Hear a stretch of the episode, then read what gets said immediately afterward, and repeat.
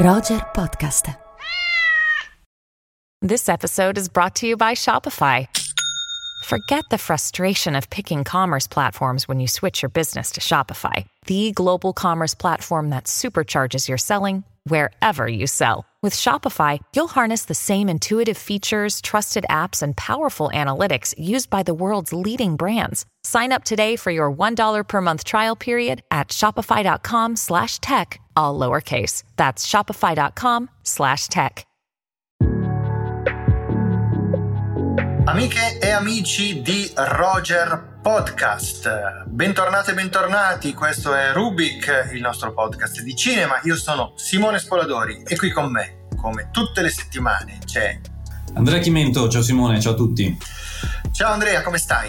Molto bene, tu? Tutto bene, tutto, bene. bene. Sei pronto a questa puntata molto attesa molto attesa e molto simmetrica. Diciamo. Molto simmetrica, molto sì. geometrica perché parliamo oggi di Wes Anderson, Andrea.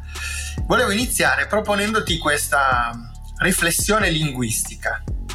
Ci sono dei registi che ad un certo punto della, della loro filmografia diventano degli aggettivi e degli aggettivi che vengono utilizzati poi anche al di fuori del mondo del cinema, no? Cioè felliniano, linciano, bartoniano, cioè quei registi che, che di, diventano aggettivi, diciamo così, quei registi che sono in grado di creare un, uh, un, mondo narrativo, un universo estetico così codificato, così riconoscibile, così caratterizzato da diventare appunto aggettivi di uso comune. E in un certo senso Wes Anderson, di cui parliamo oggi, rientra in questa categoria. L'aggettivo andersoniano o Wes Andersoniano per essere per, per, disambiguare, per distinguerlo da altri Anderson, tra cui Paul Thomas Anderson, a cui speriamo di dedicare presto una puntata, rientra in questa categoria Wes Anderson perché il suo mondo è assolutamente riconoscibile e di questo oggi parleremo spesso chiedendoci se è un pregio o se è diventato un limite questa riconoscibilità. Dai, sul metro del giudizio poi ne parliamo un po' andando qua e là nella filmografia in ordine cronologico, però diciamo che il, il, fatto di diventare un aggettivo denota oltre a una coerenza, diciamo così, di stile, anche una unicità.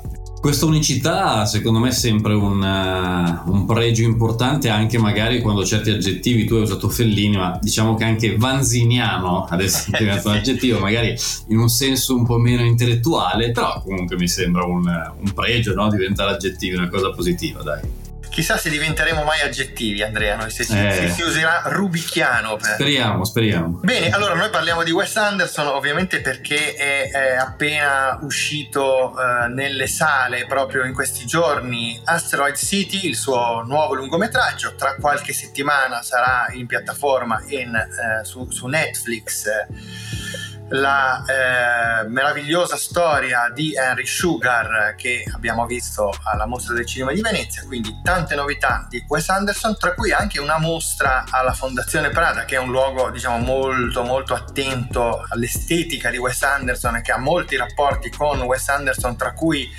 il eh, bar della Fondazione Prada che è stato immaginato, realizzato e progettato da Wes Anderson. Però, come sempre, Andrea, facciamo un percorso nel, nel, suo cinema, come è caratteristica ormai di Kubrick, partendo proprio dagli esordi, cioè dal primissimo lungometraggio di Wes Anderson. Sì, che si chiama Un colpo da dilettanti, siamo nel 1996, questo film che in lingua originale si chiama Battle Rocket ed è diciamo così un po' un film giovanile, fatto un po' tra amici, potremmo un po' definirlo in questa maniera, un film in cui Wes Anderson sceglie come attori principali due dei suoi migliori amici, Luke Wilson e Owen Wilson, i fratelli Wilson si mettono un po' così al servizio di Wes Anderson, chiaramente non soltanto in questa pellicola, che potremmo definire una sorta, una sorta di gangster comedy anche un pochino sgangherata. Qui si parla di un, di un personaggio che dopo essere stato dimesso da un ospedale psichiatrico si unisce a un suo amico per organizzare un, un grosso furto, un grosso furto in cui ci sarà la supervisione anche di un nome importante della storia del cinema come James Caan e, e sostanzialmente qui abbiamo una sorta, diciamo così, adesso esagero un po' quei termini, di soliti ignoti un po' in salsa american indie degli anni 90 con appunto dei, dei criminali, dei ladri un pochino improvvisati. Il film è abbastanza piccolino, è un po' una prova molto acerba, sicuramente è tra le opere meno riuscite in assoluto della carriera di Wes Anderson. Qua e là si sente, diciamo così, la presenza di quei temi che poi saranno presenti nella sua cinematografia futura, ad esempio il tema della famiglia, della, fa- della figura paterna incapace o decisamente assente, però diciamo così che è un po' uno stato embrionale quello che raggiunge la pellicola rispetto ai film successivi di Anderson. Diciamo qualcosa anche della sua, ehm, diciamo qualcosa della sua formazione e della sua provenienza. Innanzitutto mi colpisce sempre il fatto che Wes Anderson sia texano perché lo trovo quanto, ci, insomma, quanto, di più lontano ci possa essere dall'immaginario del texano che possiamo, che possiamo avere. Eh, figlio di un pubblicitario, e questa è una cosa che in un certo senso si riverbera forse nel, nel suo cinema, volendo andare a scavare insomma, nelle, nelle derivazioni familiari eh, ha studiato e ha conosciuto, eh, studiato filosofia, ha conosciuto i fratelli Wilson proprio eh, sui banchi di scuola, diciamo. Infatti Owen e Luke Wilson, come hai detto tu giustamente, sono presenti fin dalle origini del suo, del suo cinema. Rushmore, il secondo film di, di, di Wes eh, Anderson, è sicuramente un'opera che ci come dire, mostra in maniera molto più compiuta le caratteristiche, i dettagli della sua idea di cinema e anche della sua visione del mondo. È arrivata mia madre. Posso uscire prima? Passo. Certo, Charlie.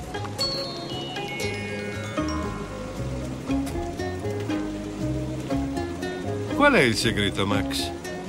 Segreto? Sì, pare che tu abbia. abbia capito tutto. Il segreto? Non lo so. Secondo me devi trovare qualcosa che ami fare e poi farlo per il resto della tua vita. Per me è frequentare la Rushmore. Questo intanto è un film che parla di un rapporto, diciamo così, tra, un, tra, uno studente e quello che potremmo definire una sorta di benefattore della scuola, interpretato da Bill Murray, altro volto tipicamente Wes Andersoniano che poi ritroveremo spesso nel suo cinema successivo. Il protagonista invece è questo, questo ragazzo particolarmente vicino anche a una certa classe sociale, spesso i film di Wes Anderson sono dei film che parlano di personaggi che non hanno grossi problemi economici, diciamo, diciamo così. La Rushmore ha infatti l'università privata di grande fama. Il protagonista, dicevo, è Jason Schwartzman, che è un altro poi dei volti tipici del cinema di, di Wes Anderson. E Rushmore, al di là insomma di questa trama, di questo rapporto tra un giovane e una persona più adulta, è un film che direi è il vero esordio di Wes Anderson perché? Perché si inizia un pochino a innestare quel tipo di stile, ancora in una maniera diciamo così un po' seminale che poi diventerà appunto quello tipicamente andersoniano. Attenzione ai colori, attenzione alla simmetria, attenzione ai movimenti da cinepresa, cioè Wes Anderson mi sembra che qui stia un po' avviandosi, diciamo così, verso, quel, verso quell'estetica che poi lo caratterizzerà moltissimo quei film successivi. Estetica che permea un oggetto di culto come i Tenenbaum, che è il film successivo, siamo nel 2001, ci sono tutti ormai gli attori che fanno parte di questa sorta di clan di, di Wes Anderson in un film che davvero ha eh, insomma, contribuito in maniera determinante alla costruzione di quell'aggettivo da cui siamo partiti. No? C'erano tre ragazzi straordinari nella famiglia Tenenbaum. Margot Tenenbaum era commediografa, aveva vinto il premio Pulitzer in terza media. Che ne pensi, papà? Mm, non mi è sembrato molto credibile. Richie Tenenbaum, a 17 anni, era il numero due del tennis mondiale.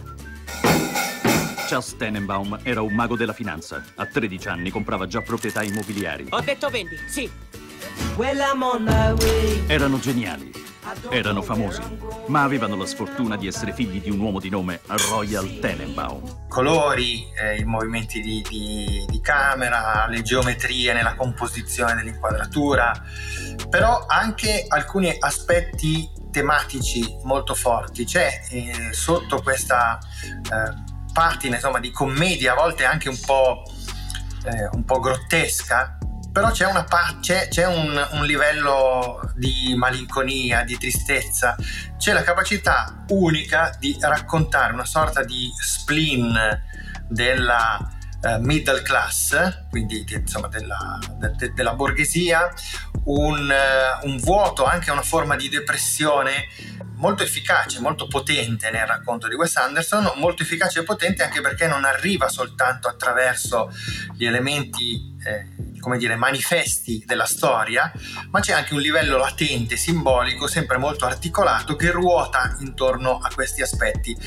che secondo me con, eh, con, insomma, nel tempo sono stati forse un pochino eh, trascurati anche perché comunque il formalismo di, di Wes Anderson, adesso lo racconteremo, eh, andando a parlare dei suoi film successivi è diventato sempre più esasperato, però insomma questa capacità di arrivare eh, a, a, al, al centro di questo vuoto esistenziale è una capacità sicuramente unica e molto forte. Sì, questo per me è il primo ottimo film che fa, che fa, Wes Anderson e non sarà assolutamente l'ultimo. Questo è un film, come dicevi tu, molto doloroso, molto malinconico. Io credo che ci sia anche un rapporto importante su questa tristezza di fondo, su questa anche depressione rispetto anche alla, alle scelte stilistiche, che spesso sono delle scelte fisse di blocco proprio della macchina da presa. C'è una sequenza molto importante con un rallenti, con l'arrivo in scena di Gwyneth Paltrow che incontra Jason Schwartzman e penso che questo tipo anche di fissità, di lentezza, di blocco rappresenti un po' una vita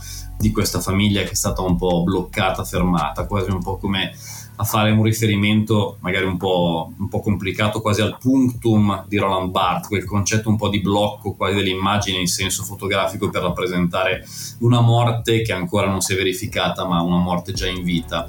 Io ci vedo tante di queste, di queste cose in quella che comunque è anche un po' una commedia sofisticata che riesce a utilizzare molto bene l'ironia, un film in cui un padre assente in, durante la, la giovinezza, l'infanzia dei suoi figli cerca un po' di ristabilire i contatti ormai avviandosi verso il tramonto della sua esistenza ed è un film sulla famiglia tra i più belli forse del nuovo millennio. Assolutamente sì, e c'è tra l'altro, riflettevo questa mattina prima di, del, di, registrare questa puntata che c'è nei film di, di, Wes Anderson, a partire dai Tenenbaum, insomma, anche poi molti dei film successivi, oltre alla rappresentazione della famiglia disfunzionale, del eh, padre eh, assente o comunque spesso emotivamente incapace di arrivare ai figli, c'è anche una forma di eh, violenza che viene rarefatta e cristallizzata sotto questa forma geometricamente perfetta, quasi raffreddata, ma che è molto presente nei suoi film. Insomma, nei Tenenbaum ci sono, c'è un suicidio, ci sono del tentato suicidio, insomma, ci sono tutta una serie di cose che hanno una, una, una violenza fisica ed emotiva molto potente e che questo modo di fare cinema tende a, eh, insomma, a raffreddare e a rendere in qualche modo eh, guardabile, in qualche modo maneggiabile. Sì, assolutamente, assolutamente sì, è vero, c'è un po' una sorta anche di eh, quasi sfalsamento percettivo no? per lo spettatore che si trova davanti certe situazioni davvero estremamente drammatiche, anche tragiche, però con questo stile diciamo un po' tra l'avant pop e le scelte un po' fumettistiche, insomma un po' anche vicine all'animazione, che questo sarà un tema che eh, apriremo tra pochissimo, tra l'altro. diciamo che tutto questo forma crea un po' una sì. sorta sì, di alienazione quasi nello sguardo dello spettatore, un po' con anche delle, dei paradossi, se vogliamo, tra forma e contenuto che però ne, in qualche modo rappresentano la cifra anche poetica di Wes Anderson. Ora, per la prima volta in 22 anni, tornano tutti insieme sotto lo stesso tetto. So che stai morendo. Uh, e quanto ti resta? Un mese? Un anno? Ho sei settimane per recuperare il rapporto con voi. Almeno vorrei che la famiglia mi volesse bene. Giustamente. Sapete chi sono io? Sono vostro nonno. Il suo nome è Royal Tenenbaum. Avevi detto che era morto. Svelto. Come ti senti? Bene, me la spasso. Mi arrabbio, litigo. Ecco, ci avviciniamo all'animazione indubbiamente con le avventure acquatiche di Steve Zissou, che non è un film d'animazione, ma in qualche modo eh, insomma, ne richiama logiche, estetiche, forme in maniera molto, molto chiara. Il Belafonte, base del team Zissou. Un equipaggio di esperti subacquei, avventurieri e documentaristi. Azione! Guidati dall'oceanografo di fama mondiale il comandante Steve Zissou, esperto di ogni aspetto della vita marina. Sanguisughe di palude, fermi tutti! Cercate le sanguisughe e toglietevele! Non ce l'ha nessuno? Ce l'ho solo io? Ma non esiste! Ci sono in questo film sottomarino delle presenze, diciamo così, di immagini fatte in stop motion da, con la collaborazione di Harry è il regista di Nightmare Before Christmas, quindi diciamo che ci stiamo avvicinando all'animazione e alla stop motion. E alla stop motion, la sì. tecnica che Wes Anderson utilizzerà. Questo è un film eh, che parla di un, um, di un oce- oceanografo, questo Steve Zissou, interpretato da Bill Murray, che dopo un... un trauma, diciamo così, una, una, grave perdita, crea una sorta di nuova avventura che sia un'elaborazione del lutto che una sfida alla natura per andare a cacciare, a incontrare, a beccare una specie marina particolarmente rara e per per creare insomma una nuova squadra, potremmo definirla così, sceglie anche un figlio illegittimo, sceglie anche insomma dei personaggi che in qualche modo non sono proprio la classica crew, diciamo No, così, no. di, di avventure di no. sottomarine subacquee. Direi di no, una specie di Moby Dick, eh, insomma, un po' surreale, grottesco, in pieno stile di Wes Anderson, con questi inserti in stop motion che preannunciano eh, uno dei film, anzi uno dei film, insomma, preannunciano alcuni dei film che verranno dopo. Però a chiudere questa prima fase, diciamo così, della carriera di Wes Anderson, eh, c'è un film, mh, insomma, piuttosto anomalo e bizzarro che arriva nel 2007, si chiama Il treno per Darjeeling, che Andrea è un film che per certi versi possiamo davvero considerare un po' uno spartiacque, un film che va a chiudere una prima fase, una prima stagione della filmografia di Wes Anderson. Sì, una stagione in cui sicuramente i Tenenbaum un po' la vetta e tutti gli altri film secondo me non sono dei film perfetti per quanto sia Steve Zissou che Rushmore che anche Il treno per il Darjeeling siano dei, dei buoni prodotti. Diciamo che c'è un po' una, una ridondanza narrativa che a volte io sento un pochino in questo film e in altre pellicole di questa prima fase, una ridondanza narrativa di ripetizioni che non sono soltanto magari non sono soltanto e sempre funzionali al racconto, ma a volte diciamo così che il ritmo va un pochino a incraniarsi dentro certe dinamiche drammaturgiche. Detto questo, però, Il treno per il Darjeeling è un film che parte da un- dall'idea di un viaggio, di un treno, naturalmente, si va verso l'India, verso anche quelle tematiche, diciamo così, filosofiche, religiose, vicine appunto al mondo indiano che a Wes Anderson interessano molto, l'ha dimostrato anche col suo ultimo mediometraggio presentato a Venezia, La meravigliosa storia di Henry Sugar. E diciamo che è un film in cui penso che Wes Anderson abbia messo davvero tanto, mi sembra un film molto sentito, molto personale, un film di amicizia, ancora, ancora una volta anche con attori già presenti nei suoi film precedenti e un film molto molto gi- giocato su quei carrelli laterali continui che seguono po' l'andamento del treno, molto giocato sul suo stile, un pochino forse di maniera, però comunque un film intelligente. Intelligente, preceduto anche da un cortometraggio che era Hotel Chevalier, che è una sorta di prequel del, del film eh, con eh, sempre eh, Jason Schwartzman e Natalie Portman, che poi avrà anche un piccolo ruolo nel, nel lungometraggio. Abbiamo l'occasione di fare di questo viaggio un'esperienza che ci cambierà la vita e ne abbiamo bisogno. Dobbiamo tornare a essere fratelli come una volta. Per me siete le due persone più importanti al mondo. Perché è un anno che non ci parliamo? Non ci fidiamo l'uno dell'altro. Quella cintura è mia. Me la presti? E così chiudiamo insomma questa prima, prima stagione, la seconda si apre all'insegna della stop motion come preannunciavamo, siamo nel 2009 e c'è Fantastic Mr. Fox. Parliamo di Buggies, Bones e Vin, tre dei fattori più crudeli di questa vallata. Che cos'è? Ci stanno stonando! Ma i tre stanno per scoprire che si tratta di una volpe. Ho avuto un'idea. Insuperabile in astuzia. Mol, che sai fare? Riesco a vedere al buio. Ci può essere utile. Rabbit, sono veloce. Badger, esperto in demolizioni. Cosa? Da quando?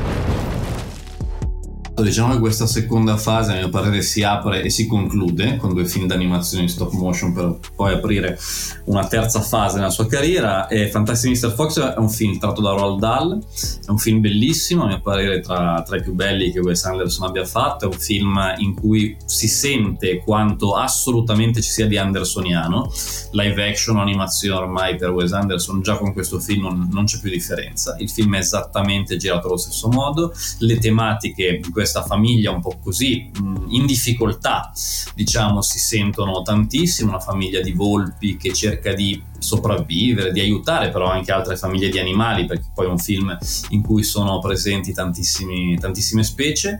C'è una sequenza secondo me meravigliosa, tra le più belle di tutto il cinema di Wes Anderson, che è questo incontro con un lupo che a distanza in maniera assolutamente simmetrica proprio si intravede, si cerca un contatto con lui, quindi mi sembra anche un film che parla appunto di contatti col diverso, mi sembra un film che tratta tematiche molto delicate ed è una stop motion meravigliosa, per me è un film assolutamente promosso. Allora, dici che cosa pensi però anche di Moonrise Kingdom, film che nel 2012 apre il, il Festival di Cannes, proprio diciamo a consacrare ormai lo, lo status eh, internazionale di, di, Wes Anderson e ehm, anche questo diciamo un film di viaggi, di fughe e di amori e amicizie insomma un po' particolari, un po' disfunzionali.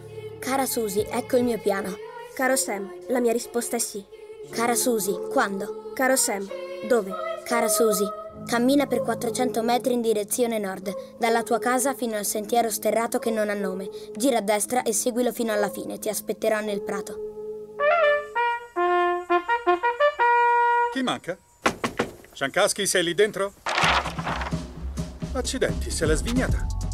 Sì, questo è un film di viaggio tra due ragazzini, hanno circa 12 anni se non, se non ricordo male, questi personaggi che tentano una fuga d'amore, chiamiamola esattamente con il suo termine, chiaramente con tutta anche un po' la spensieratezza, l'ingenuità anche della, della preadolescenza che stanno vivendo. È un racconto di formazione, anche questo per me molto riuscito, un film dolce, molto poetico, in cui Wes Anderson dal punto di vista stilistico esagera tanto, eh? diciamo che proprio qui siamo a carrelli verticali orizzontali che poi riprendono esattamente la simmetria, grandi scelte musicali, ecco questo non l'abbiamo ancora sì. citato, ma spesso nei film di Wes Anderson Anderson ci sono delle bellissime canzoni che toccano, non so, anche il, il rock degli anni 60, il, delle scelte anche vintage di grande, di grande classe.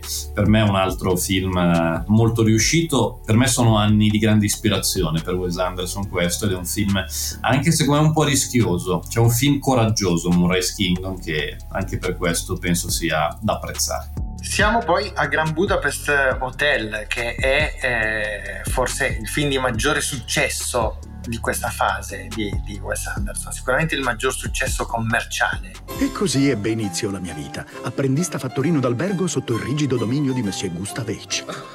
La maggior parte dei più stimati e illustri ospiti veniva per lui. Ti amo. Ti amo. A proposito, a letto era esplosiva. Aveva 84 anni. Ne ho avute di più vecchie. Fu anche quando conobbi Agatha. È incantevole, molto incantevole. Ti sta corteggiando? Sì. Approvo quest'unione. Divenni il suo pupillo e lui doveva essere il mio consigliere e tutore. C'è la polizia. Sì, altro film, eh, intanto mh, mm, non lo stiamo più dicendo, ma diciamo che il cast di Wes Anderson sono sempre più all star. Qui ci sono tanti di quegli attori che non riusciremo a raccontare in un'intera puntata di Rubik, ma diciamo che c'è eh, da Ray Fiennes a Tilda Swinton, a Mattia Madarica, a Jane Brody, William Dafoe, ma adesso mi fermo perché sono e, e tende a perdersi anche l'idea di avere una, una gerarchia dei personaggi. Ormai non ci sono più personaggi principali e secondari, non c'è più un protagonista, ma c'è una galleria di eh, di caratteri che sono tutti interpretati da star eh, famosissime che sembrano sgomitare per poter entrare eh, nei, nei, film di Wes Anderson, nessuna di queste però ha un ruolo preponderante sulle altre. Esatto, anzi qualcuno ogni tanto proprio fa un passaggio di, due, di un sì, minuto sì, sì, in, una sequenza, passa di lì e poi se ne va. E Gran Budapest Hotel è un po' il film, ehm, credo più cinefilo di Wes Anderson, nel senso che è un film ambientato nel passato innanzitutto, ma che gioca molto con certi riferimenti che a mio parere vanno un po' da Max Fools, che mi sembra una, un autore a cui Wes Anderson guardi, passando forse anche un qualcosa di un po' icicocchiano, insomma un film dai tratti, come dire, cinefilo-storici abbastanza importanti. E poi questo mi sembra il primo film teorico di Wes Anderson. Teorico intendo che Wes Anderson inizia a fare un po' teoria dell'immagine attraverso cambi di formato, attraverso in qualche modo dei vari periodi che si vanno un po' ad alternare, in cui cambia un po' il concetto stesso della sua estetica. Mi sembra che la sua idea, in cui inizia a essere anche un po' criticato chiaramente, che si occupa di creare delle opere particolarmente estetizzanti inizia a diventare qui una forma di volontà proprio del regista molto forte con delle scelte anomale ma delle scelte anche un po' pensate per lavorare proprio teoricamente sull'immagine stessa e concludo dicendo che per me questo è un altro bellissimo film sono d'accordo con te. Un altro bellissimo film, secondo me, è il uh, film in stop motion che chiude questa fase, come l'abbiamo definita, questa fase di transizione tra, eh, tra il cinema degli esordi di Wes Anderson e questa fase, come l'hai definito tu, un po' più teorica, che è L'isola dei cani del 2018. L'arcipelago giapponese nel futuro fra vent'anni. L'eccessiva concentrazione di cani ha raggiunto proporzioni epidemiche. Un'influenza canina sta contagiando la città di Megasaki. Il sindaco Kobayashi emette ordinanze d'emergenza, richiedendo un'immediata quarantena. L'isola dell'immondizia diventa colonia d'esilio. L'isola dei cani. Film questo che potremmo poi definirlo il film politico di Wes Anderson, nel senso che qui si parla appunto di un'isola in cui vengono abbandonati cani, adesso semplificando un po' la trama, con riferimenti un po' delle idee, diciamo quelle delle ideologie presenti in Giappone, il film è ambientato appunto in estremo oriente, anche di luoghi che possano essere isolati, come proprio delle isole dove abbandonare, fatemi passare questo termine tra virgolette, le persone più anziane. Questo tipo di scelte, chiamiamole ideologiche, politiche, appunto, che si stanno un po' prendendo piede nel Giappone del, del nuovo millennio, sono state diventate per Wes Anderson un ragionamento che poi si collega anche al tema animalista, al tema dell'abbandono dei cani anche in maniera chiaramente più diretta ed esplicita e partendo da questo tipo di spunti c'è un film che ha una stop motion meravigliosa, forse anche superiore a Fantastic Mr. Fox a livello di tecnica perché poi sappiamo quanto nell'animazione anche di anno in anno ci sia una grande evoluzione e poi un film a mio parere anche molto divertente, sì, sì. molto solidale nei personaggi presenti insomma io però direi anche questo, Andrea, che probabilmente il tema politico è un tema che qui emerge in maniera molto chiara, come hai detto tu, ma che poi si ritrova anche nei due film successivi, quelli diciamo più recenti, che noi andiamo a collocare in questa tripartizione della filmografia di di Wes Anderson che abbiamo proposto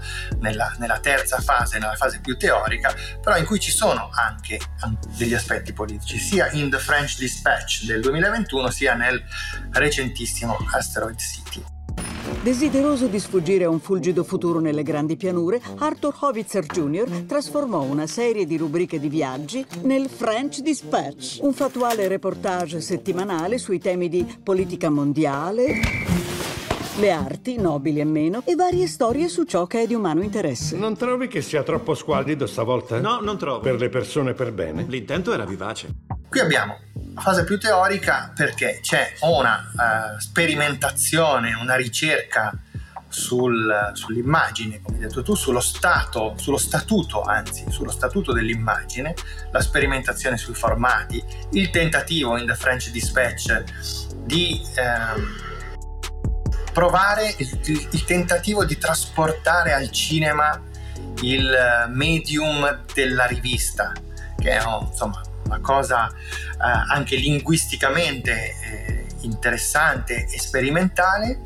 E poi forse arrivando dalla stop motion, qui si, si, in questi due film abbiamo visto come Wes Anderson in un certo senso ribalti la logica della stop motion, o meglio, la adatti al, al live action, nel senso che gli attori sembrano spostati frame by frame come se fossero delle, degli oggetti in plastilina, sono... Eh, dire, hanno quella staticità e quella plasticità che caratterizza l'animazione a passo 1, si tratta quasi di un live action a passo 1, insomma, per certi versi. Sì, assolutamente sono, sono, molto d'accordo. Diciamo che questi due film, poi beh, parleremo anche magari qualcosa del, del mediometraggio veneziano, sono due film che hanno avuto un'accoglienza molto, molto controversa, giustamente perché sono dei film, a mio parere, assolutamente estremi. Sono due film in cui Wes Anderson, per come la vedo io, poi andiamo anche a separarli, però li metto un attimo insieme, inizia seriamente a interessarsi poco al pubblico, al grande pubblico, diciamo. Inizia sempre di più a voler fare un po' quello che vuole, a voler fare quello che gli piace, quello che gli interessa, anche facendo una sorta proprio di dentro e fuori degli spettatori. Chi c'è c'è, chi non c'è non c'è.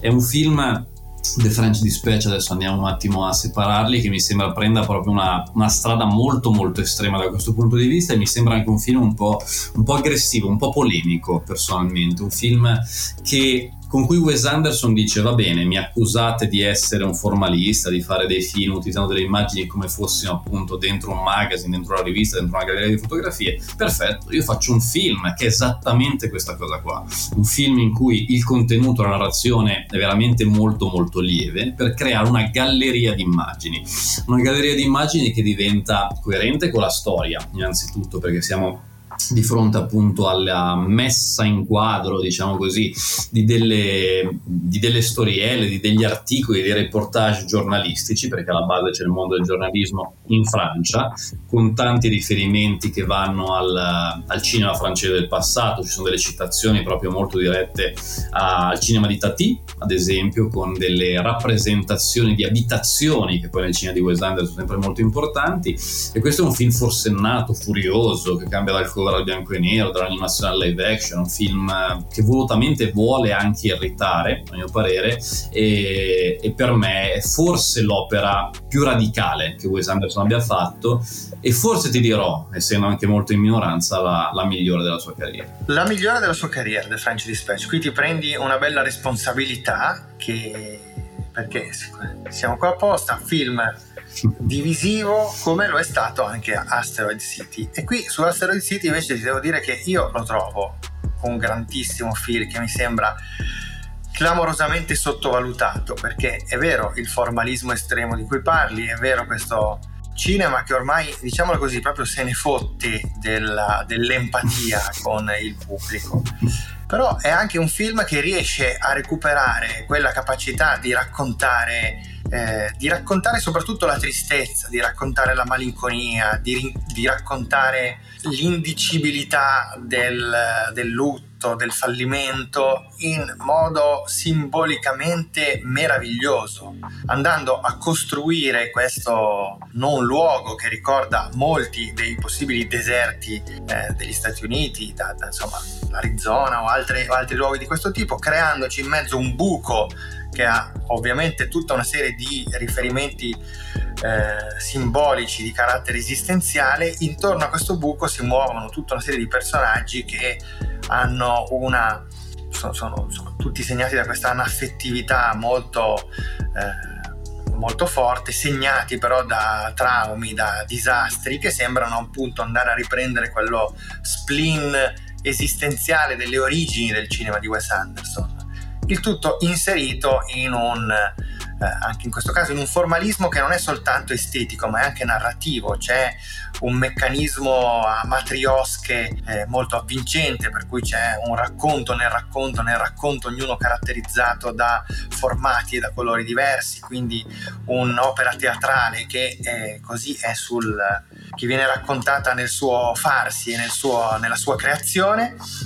E questa eh, denuncia scoperta della eh, falsità della messa in scena che segna un po' tutti i passaggi della nostra vita, però sembra dirci Wes Anderson è una messa in scena senza la quale probabilmente non riusciremmo a fare i conti con quel buco che si trova al centro della, della nostra vita, della nostra esistenza, quel buco che è, che è appunto creato nella, nella metafora del film da un meteorite.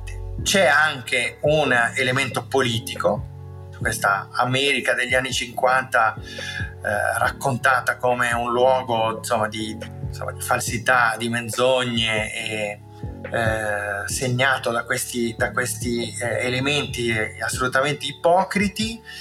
E che altro dire, Andrea, di, di, di Asteroid City? Mi sembra davvero, a me sembra davvero un grande, grandissimo film. Cosa indicano questi impulsi? Cosa? Oh, pipe lucette, non lo sappiamo. Credo che alcune delle nostre informazioni sullo spazio profondo non siano più così esatte, ma ancora ci sono nove pianeti nel sistema solare, Billy? Ora però c'è un alieno. Che cosa succede? Non lo so. Non mi piace il modo in cui ci guardava. Un alieno. E come ci guardava? Come se fossimo spacciati. Forse lo siamo. Ho informato il presidente. Quanto possono trattenerci ad Asteroid City? Intendo legalmente. Hai fatto una bellissima analisi, quindi non, voglio, non voglio, aggiungere troppe cose un po' più tiepide. Diciamo che io, è un film su cui c'è molto da pensare, molto da ragionare. E anch'io penso ci siano tante cose positive, le cose che hai detto sono molto interessanti. Ci vedo un pochino, magari un, un incraniarsi, riuso questo termine sul gioco di scatole cinesi di cui parlavi. Non so quanto è proprio così necessario continuare questo ribaltamento tra realtà e finzione all'interno di un film che è abbastanza, secondo me, già forte di per sé nel, nella sua narrazione chiamiamola sull'unico binario della finzione, proprio su questo binario che attraversa il Far West, anche in un senso un po' così legato al genere, l'arrivo della, di un'astronave, un alieno, la fantascienza, mi sembra che già possa bastare. Si complica un po' le cose da solo, però sicuramente è un film di grandissima portata ancora teorica, molto intelligente, un film che avrò il piacere poi di, di, rivedere anche, penso ne valga la pena. Sì, e poi non dimentichiamoci che c'è un rapporto molto stretto, leggevo un'intervista proprio in questi giorni di Wes Anderson in occasione dell'inaugurazione della mostra della Fondazione Prada, in cui sottolinea e rimarca il suo rapporto con il teatro e in particolare con il teatro di Bob Wilson, da cui ci, su, rispetto al quale ci sono sicuramente degli elementi, soprattutto formali ed estetici di continuità, che sono molto interessanti e che sarebbe molto interessante eh, analizzare. E qui credo però che appunto il, il gioco delle scatole cinesi sia funzionale a quest'idea che la, eh, la messa in scena della, eh, de, de, della vita insomma c'è quasi necessaria per poter eh, reggere questa patina di disperazione che ci caratterizza tutti. Forse un po' più un divertissement può essere considerato il mediometraggio veneziano. Sì, tratto ancora da Doral Dahl, è un racconto molto, come dire, ricco di, di creatività, ecco, diciamo, diciamo, così, con un personaggio molto benestante che scopre del potere che ha un uomo di riuscire a a guardare, a vedere anche con gli occhi chiusi e da lì c'è questo, questo specie di, chiamiamolo santone indiano, un po' per capirci, che riesce a, a, a poter osservare la vita, l'esistenza anche in questa maniera e suscita la curiosità di questo, di questo riccone per cercare di carpire il suo potere, soprattutto per poter barare al gioco d'azzardo. Quindi già, già la trama ci dice un po' tutto, lo stile quello tipicamente di Wes Anderson, film più piccolo in tutti i sensi anche per la durata, ma comunque comunque riuscito, potremmo dire. Sì, perché questo mi è sembrato un esperimento curioso, quasi in continuità con The French Dispatch. Mm-hmm. Se lì il tentativo e l'esperimento era quello di portare sul grande schermo le logiche, le dinamiche, il ritmo anche di una rivista che si sfoglia. Qua mi sembra invece il curioso esperimento di un audiolibro illustrato, perché di fatto poi alla fine questo è rispetto anche al rapporto con uh, Roald Dahl. Certo. Eh, risulta gradevole anche proprio per la durata compatta, perché poi è un film estremamente impegnativo, verboso come può esserlo effettivamente un audiolibro, però insomma questa durata di 40 minuti lo rende un oggetto anche piuttosto uh, gradevole e piacevole e sarà su Netflix tra qualche settimana. Ottimo, quindi Netflix l'1, Asteroid City al cinema, quindi insomma molto Wes Anderson in questo periodo. E se passate da Milano andate in Fondazione Prada a vedere invece la mostra dedicata proprio ad Asteroid City. E che dire Andrea, eh, recuperate anche gli spettacoli di Bob Wilson eh, che durano spesso quasi come un film di Love Diaz, però eh, sono eh, suggestivi e eh, davvero, davvero una delle cose più interessanti che il teatro contemporaneo possa offrire, non diciamo ovviamente nulla di nuovo, però direi che ci sentiamo e ci vediamo a questo punto settimana prossima. Assolutamente, grazie Simone. E settimana prossima Andrea ti preannuncio che ci immergeremo nella filmografia di un altro grandissimo, grandissimo regista che ci ha lasciati da poco, cioè William Friedkin. Fantastico, non vedo l'ora. Ciao Andrea, ciao a tutte e ciao a tutti. Ciao.